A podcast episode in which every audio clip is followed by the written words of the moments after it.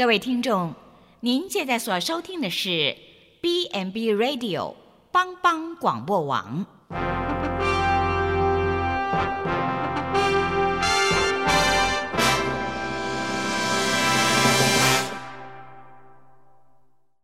即将为您播出的是由陈伟和蓝莓共同主持的《后熊笑狗真幸福》。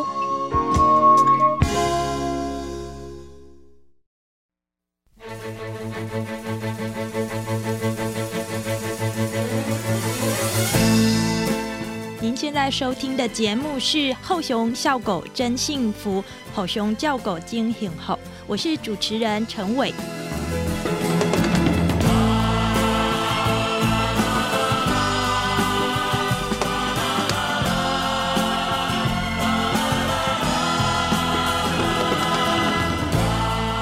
网络上面都戏称，过年团聚的时候，最害怕的问候语就是“你最近在干嘛？最近好吗？家人、小孩、工作、健康都顺利吗？”这些话题是校园、职场、亲友之间的问候都会去谈到的一些主题。到底我们人与人互动交往的时候，我们怎么样彼此评价呢？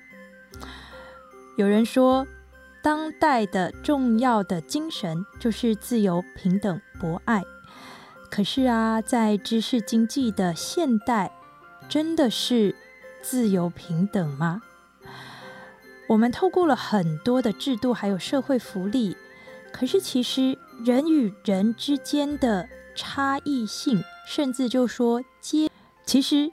还是真实的存在。就例如说，蓝领阶层，他们虽然勤勤恳恳的工作，可是收入呢相对的微薄，生活呢相对的并不真的这么的如意。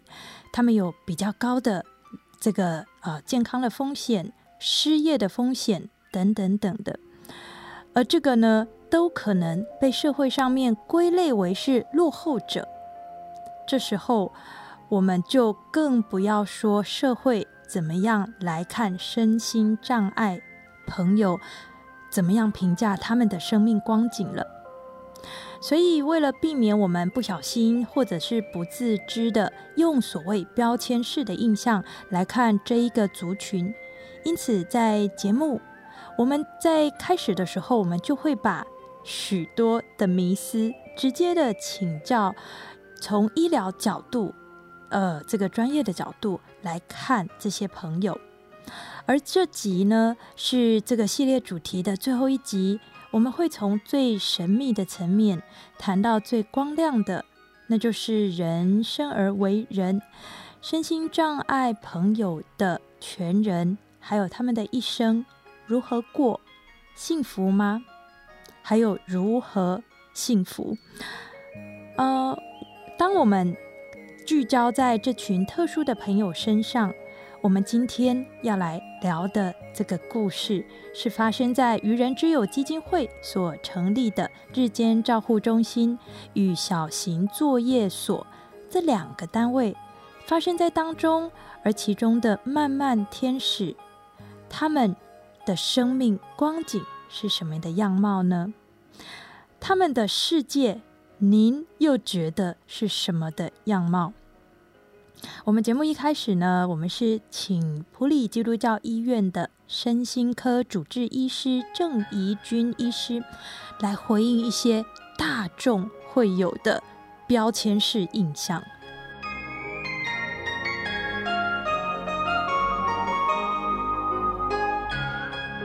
我接下来整理出来就是几个，就是说社会大众哦，容易对身心障碍者跟他们的家属贴的这个标签。那我现在透过了真的请教郑医师，请教专业的目的是希望可以去呃协助厘清这个社会大众心里面的恐惧也好，或者说就是以可能。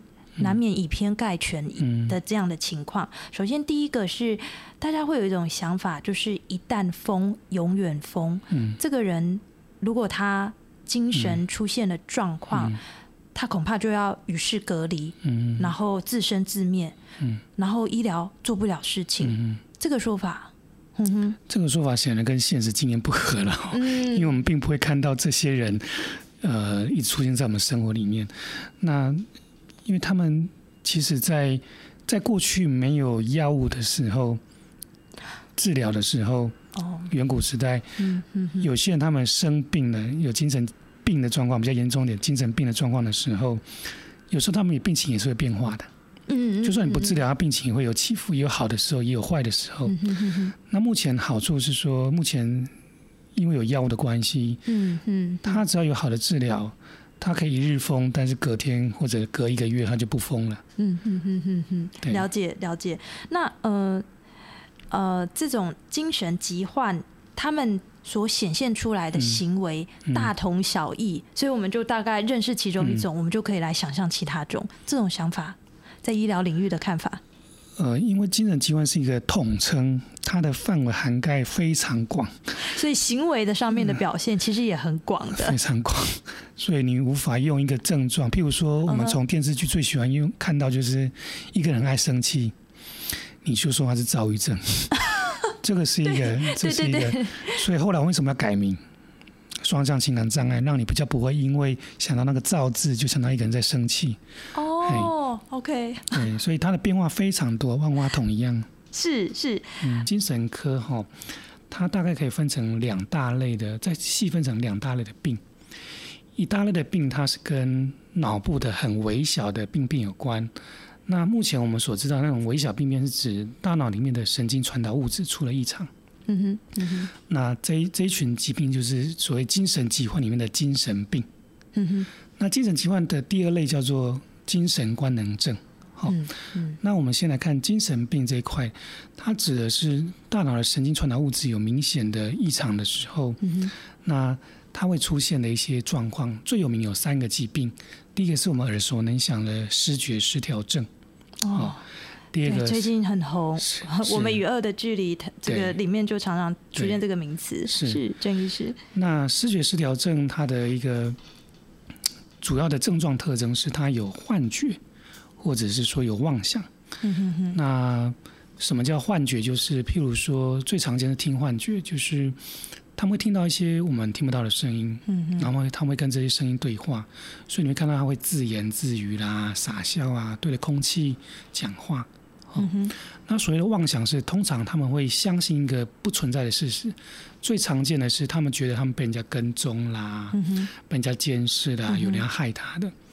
那这这两种症状，幻觉跟所谓的妄想，是视觉失调症的主要症状。所以有这种情形的话，是要来看精神科的。嗯嗯，那精神病里面的第二大类是以前叫做躁郁症，那现在已经改名字叫做呃双向情感障碍然后。嗯嗯，那他就是有一段时间心情非常低落，有一段时间心情非常的好，那会交替。哦，那因为有时候心情太好，会让我们判断力丧失。嗯哼，譬如说买一大堆的房子啊，觉得自己很厉害，要投资啊，哈，或刷卡买不到很多东西，哈哈哈哈，这一些过度快乐的情绪，是，跟忧郁刚好相反。这一群疾患呃是双双向情感障碍的患者，所以如果他们的情绪很明显有很强烈的波动，太高或太低，哦，这个也是属于要看我们精神科的范围。嗯嗯哼嗯哼，那呃，我们谈谈精神官能症，这是所谓精神疾患里面的第二大类哈。精神官能症这个名词听起来有一点饶舌，或者听得有点不太懂他在说什么。我们可以想一个例子，叫做大肠肌躁症然后有些人压力来的时候，他们就会拉肚肚子或者哎便秘。是好是，那去做检查的时候，都发现肠胃道没有问题。嗯嗯那通常指向的是他们的那个压力、精神压力有关。嗯，所以精神官能症你可以这样解读，就是因为精神原因造成器官的功能的障碍是，哦，精神官能症。嗯那它有很多种类，嗯譬如说最常见的是一般的忧郁症、嗯焦虑症，嗯哼。哦，是最常见的两个。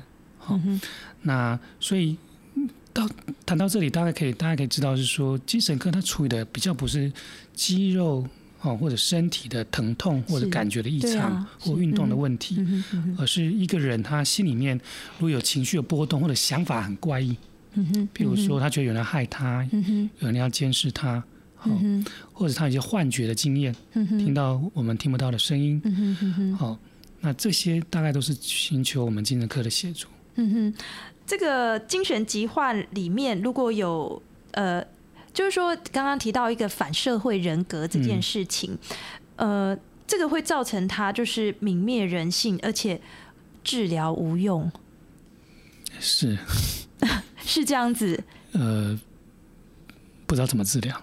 呃，确目前医疗确实觉得很难治疗医呃，嗯这么说，这个没有药物可以治。哦。但是如果反社会性人格他自己本身他自己有一些情绪的痛苦，或者是他衍生出睡眠的障碍，当然这个我们有药可以治。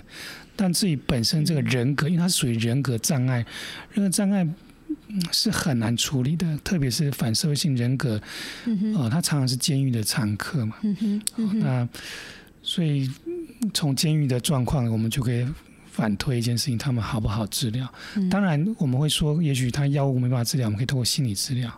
但我想以目前的成效来讲，其实还还有待进步。明白。嗯，呃，精神身心障碍者他们不能工作，或者只能做最基层的工作，这个标签嗯在呃您的看法里面呢？我还记得我之前在某家公公立医院任职的时候，就有一位精神障碍者，他表现非常良好。对，那其实我们会知道有一些法令也规规定，呃，公司要聘请一定比例的身心障碍者。那其实，在某一些轻程度的或者是好好控制的障碍者来讲，工作并不是问题。嗯哼，其实真正问题是有没有好好接受治疗。嗯你有治疗，其实工作不会是问题。当然，我们知道，像比如说智能障碍者，他们在严重度比较强的时候，他们可能没办法从事一般的工作，但他们还会有一些庇护性的工厂，来让他们在别人的协助底下好好的工作。嗯哼，哎，所以是是有希望的。嗯哼哼哼，呃，我最后一个问题是跳脱出这些标签化的概念。我最后一个问题是想要请教，就是郑医师，嗯。呃，身心障碍者生生理上面的我们就不谈了，嗯。但是如果说是呃，就是精神障碍的朋友，嗯。他们对于所谓人与人之间嗯。共通的世界语言、嗯。叫做爱，嗯，他们感受得到吗？他们是人，感受得到，但是唯一的例外是，当他们在症状很急性的时候，他们会，譬如说精神病患者来讲，他们陷入在那些幻觉经验的时候，他大概是很难感受到。我用很难的，不是说不能，大概是很难。那透过好的治疗之后，他后面的附件，哦，精神科也有所谓的附件。职业功能的附件，这些附件里面爱是很重要的，因为那爱让他们相信他们还有价值，那爱让他们相信他们可以继续走下去。嗯，他们也需要价值感，这个是跟我们普罗大众我们都是人，一模一样，人性里面共同的特点。是这样，人生啊，有人说最幸福的事，大概就是五子登科吧。这个五子呢，但我们不用说，大家都知道是什么。可是身心障碍朋友他们的人生轮廓，这个会跟一般的大众不太一样。这个我们之前节目是有聊过的，但是呢，我们同样都想要追求幸福，所以终究希望都能够进入到社会，那过点属于自己人生所感到快乐的小日子。愚人之友基金会所成立的日间照护中心与小型作业所当中，他们可以呃来这里使用服务的身心障碍朋友有十五到六十四岁的这些族群。那么其中的资深的社工师莹莹跟我们描绘了这里面想要呃带给这个社会还有这群朋友什么样的服务，而他们的生命光景又是一个什么样的情况？可以综合的介绍一下，还有这一个单位以及小作所。最后，希望就是他们之间如何分工，要带给这些个案什么样的能力？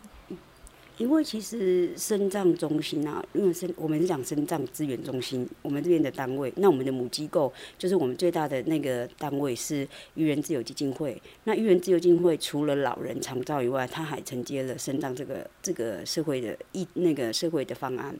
然后这个方案里面呢，就会有很多的每一个组成的不同的方案的社工在完成生脏这件事情。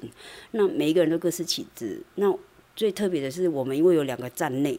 其他都是外展行为，那我们是在我们有服务站是在中心里面。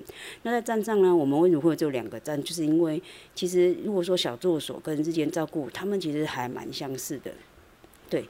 然后在其他的单位会因为其他的单位他们可能是薪资类，他们只收薪资类，其他不收，所以他们就更相近，对。可是，在我们这边话，我们是不限账别的话，其实会有困难性，就是当你觉得这个干可能可以去小做的时候，他有可能会肢体关系。可能因为他有其他的症状干扰，或者可能是因为他是体弱多病的，他就不太适合转到转衔到别的地方去，那他就会先待在日间照顾。然后还有一些就是太久没有进入社会，然后他们没有办法被规范。所谓的规范就是不是限制他要做什么，是让他知道说，哎，几点我该做什么。譬如说早上，呃，我们可能八点就要进来，或九点要进来。那九点进来以后你要做什么呢？老师都是秉持着你能自己拿自己就自己拿，我们不会帮你。对，然后九点半以后，全员几乎已经到站了。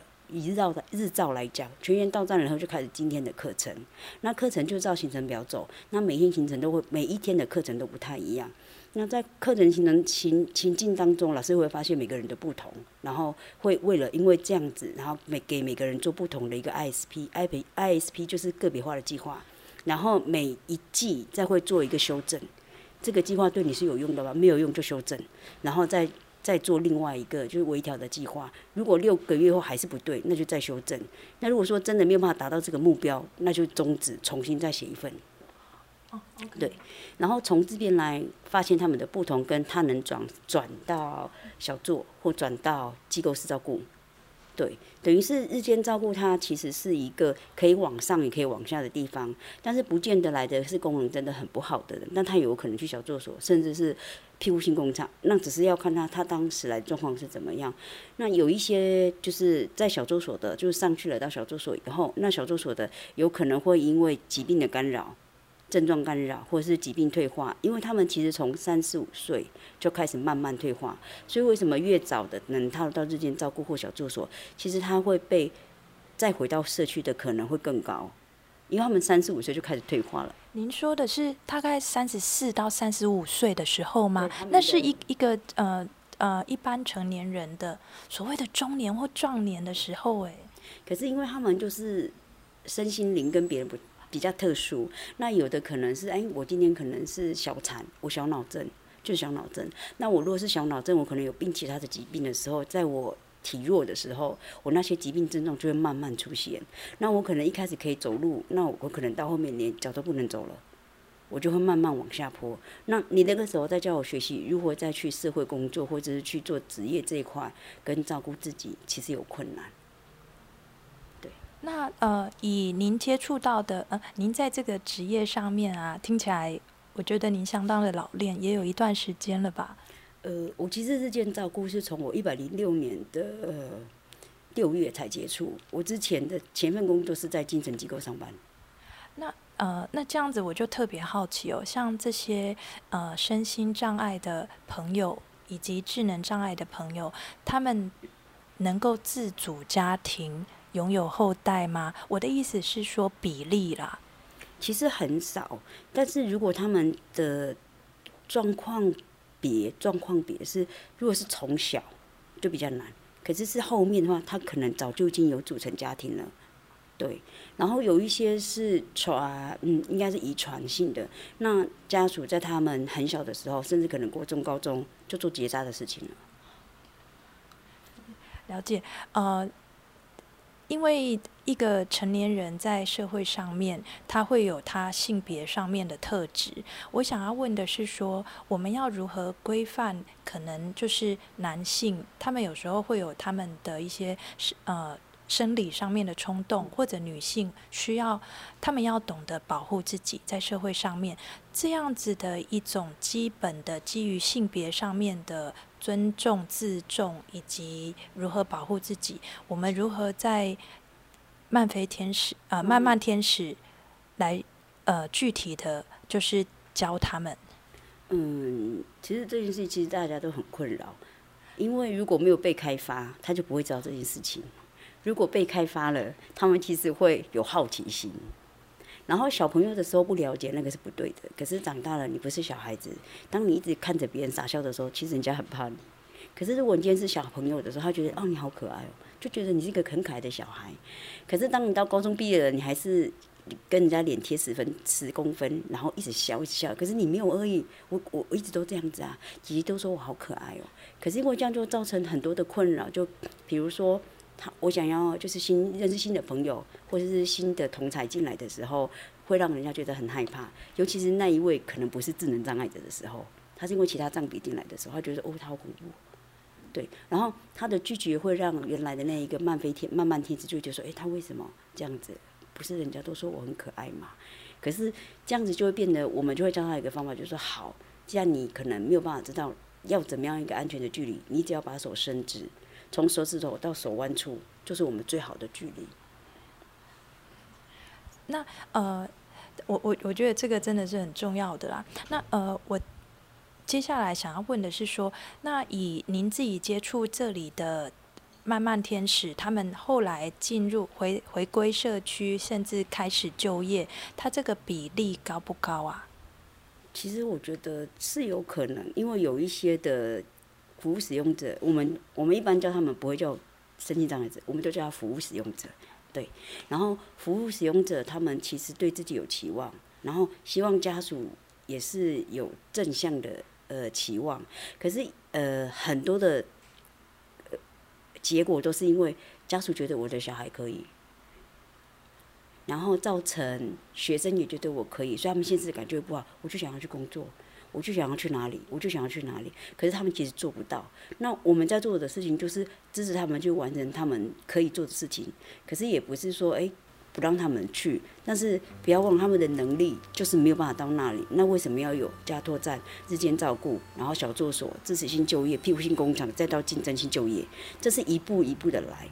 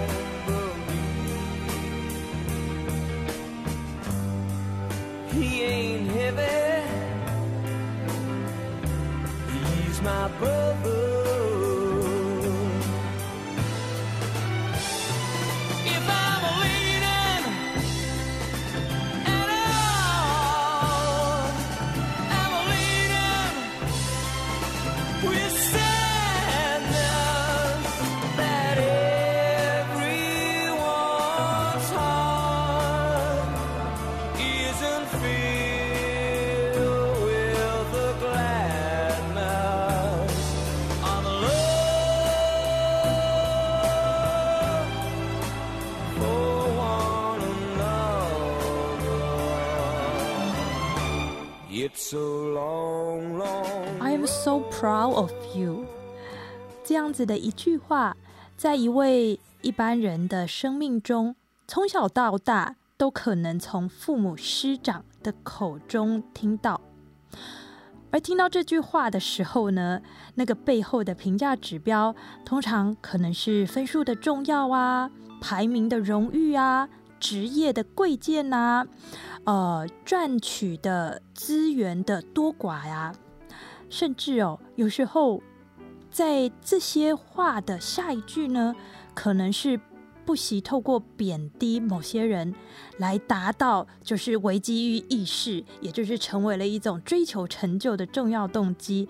例如说，大家可能都有听过所谓的“妈妈说小时候不读书，长大就只好做什么什么样的工作”。这个族群，他们的人生的呃所谓的成就的砝码，或许跟。普罗大众不太一样，可是呢，呃，是什么决定了？就是他们的社会参与。您知道吗？我现在问大家一个问题哦：如果当您听到对方的家中有一位家人是这样族群的一员，您的反应会是什么？其实，您的反应常常就决定了，就是家属，呃。这个成这个家属，他要怎么样对待？呃，来协助这一位当事人的社会参与。我们可以从社工师莹莹的口中略知这样的情况，略知一些。其实我们还蛮特别的，虽然说政府一直在推倡这些东西，但是个案要我们自己找，因为各自法的方方方就是各自法的关系，我们没有办法知道谁家有生长者。然后我们就只能透过自己有活动宣导，别人有活动我们去参加别人的宣导。学校有就是特教班，他们如果有什么毕业转衔，然后什么会员大会、什么家属大会，我们就是一直去参加别人的那个，然后就会发现说，其实大家都很辛苦。就因为我们其实有的时候去人家家去服务使用者家家访的时候，他也会拒绝我们，因为他说你为什么来我家？我也没申请。然后或者是你从哪拿到资料？可是这些东西有的时候可能是教会、学校。或者有一些其他的社福团体，他们很关心这一户人家，就说：“哎，我们知道哪里有可能适合去你们那边的人，然后可能适合去小住所或日照，或者是支持性就业或机构式的。那你们要不要去访访看？所以我们到别人家，有时候我连名字都不知道，我就去家访，然后只会知道说：哎，呃，我认识一个女生，然后她说她住在这里。”那个女生是教会的，她就说想要让我看看这个小朋友。那当然我知道你会觉得很很唐突，可是我真的想知道你们家到底最近有什么事情。那可能家属第一次就会觉得说就很奇怪，不愿意。好，那我第二次就会拜托那个跟我讲那个人，我陪他一，我跟他一起去，然后去了以后他就会放下心房，他就会跟我讲。因为全省，因为这个是县政府委外委我们原自有做，所以应该是每个县市都会有，只是你知不知道它在哪里而已。那你就只要达到你们那个县市的县那个县那个嗯县政府或政呃政工所不要，因为政工因为这个不是政工所在管，是县政府在管。然后县政府的社会福利科问他说：“请问一下，你们哪里有没有日间照顾站？”他就会告诉你哪个单位在承接，然后你就可以直接去找。When you're down and troubled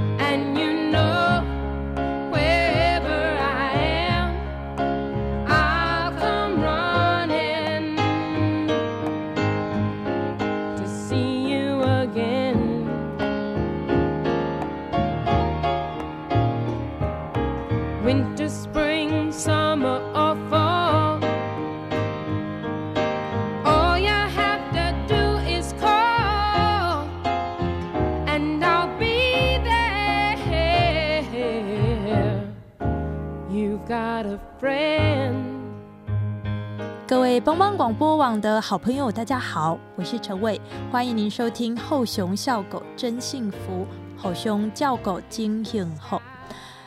我们今天在谈的议题是身心障碍朋友的人生如何幸福。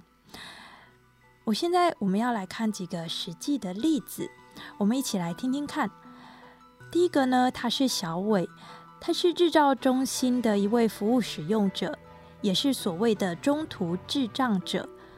中途智障的意思是说，不是先天的，而是因为后天的意外重创了他的健康，而导致他整体发展不同于常人。小伟，我在跟我的聊天当中，我可以感受到，呃，像他这一类中途智障的情况呢。他于是，他对于他的人生的追求的企图心，相对是更强旺的，呃，而其中也带着一些不甘心，因为面对到呃，就是所谓的 before and after，他有一些不甘心。是外地的，啊，如果是本地的，他就要容许我这这项需求。就是啊，我六日会，我六日会带他出去。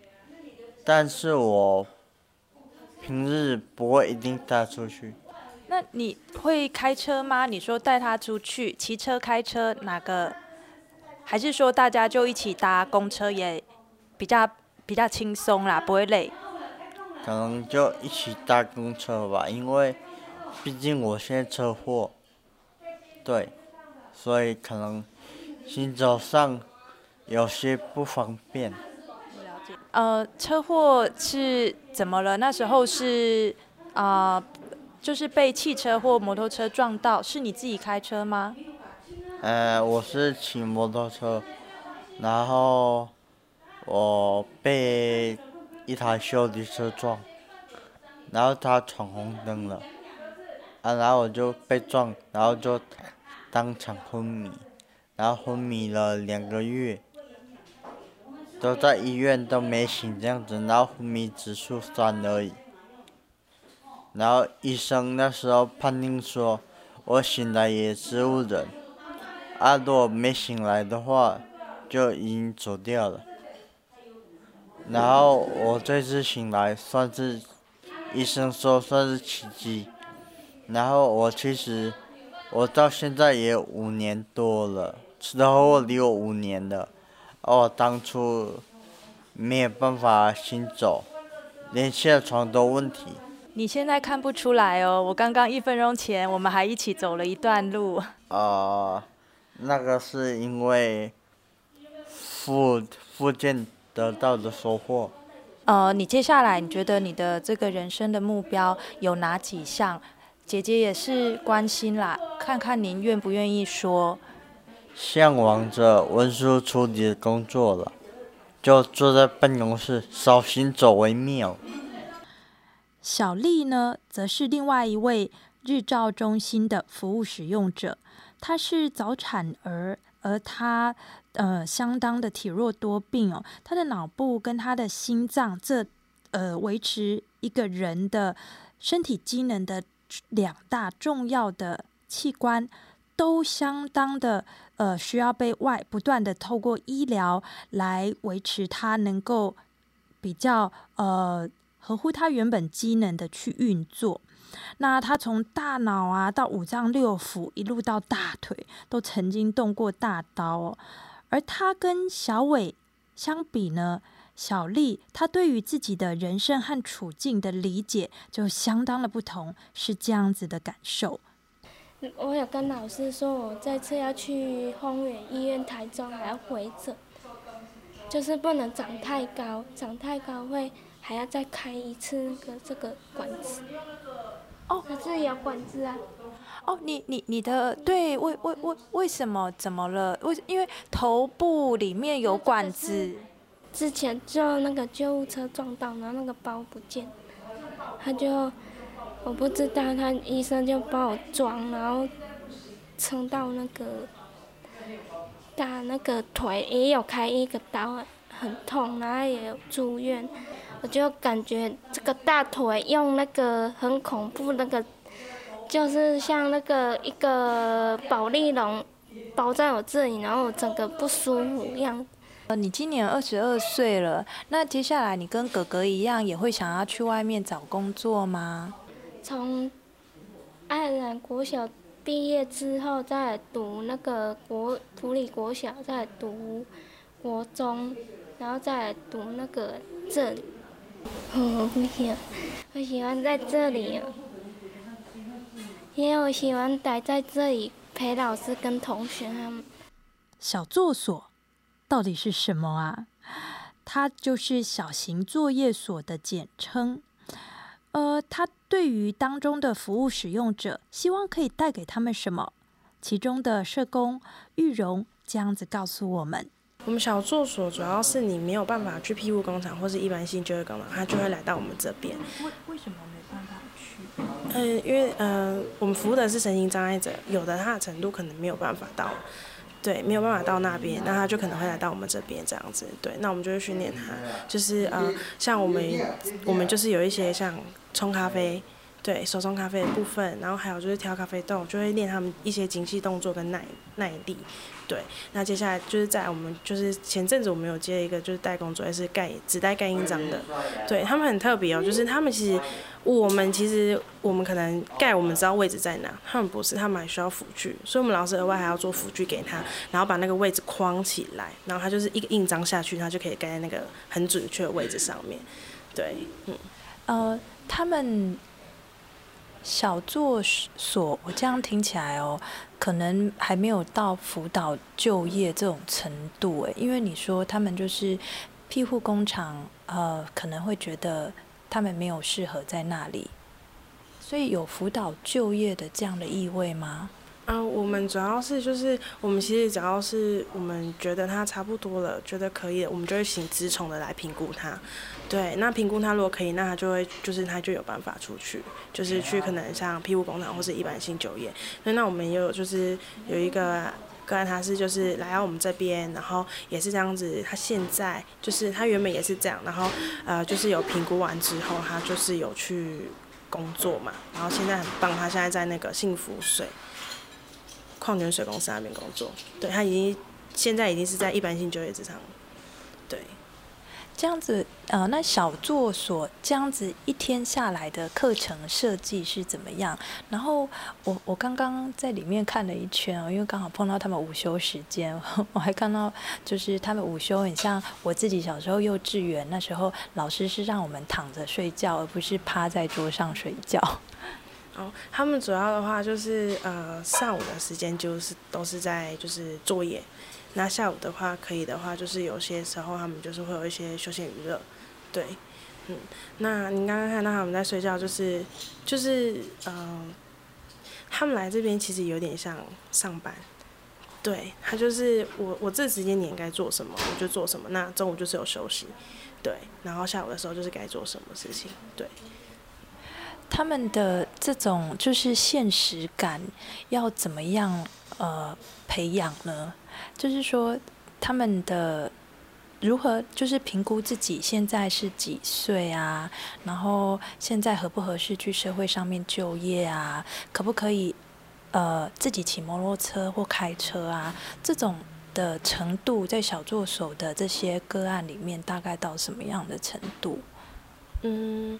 嗯，就如刚说的，可不可以工作这部分，然后还有现实感这部分，其实他们对他们自己现实感，呃，你会看到有的个案状况，他不是每一个都可以有这么对自己有，就是现实感没有这么重。对，像呃，可能他不是十八岁，其实他现在已经是二十岁，但他会一直只记得他可能只是十八岁这样。对，嗯，那这个时候要怎呃，我们是。要去告知他，请他尽量记起来，还是这时候其实，呃，不要伤害他，让他太惊慌。啊，不会，我们就会把他拉回来，就跟他说，没有，你现在已经二十岁了，那你已经毕业几年了？因着基因遗传或者是后天的重大变故而带给身心障碍朋友的限制，我们呢可能穷其力都无法得知。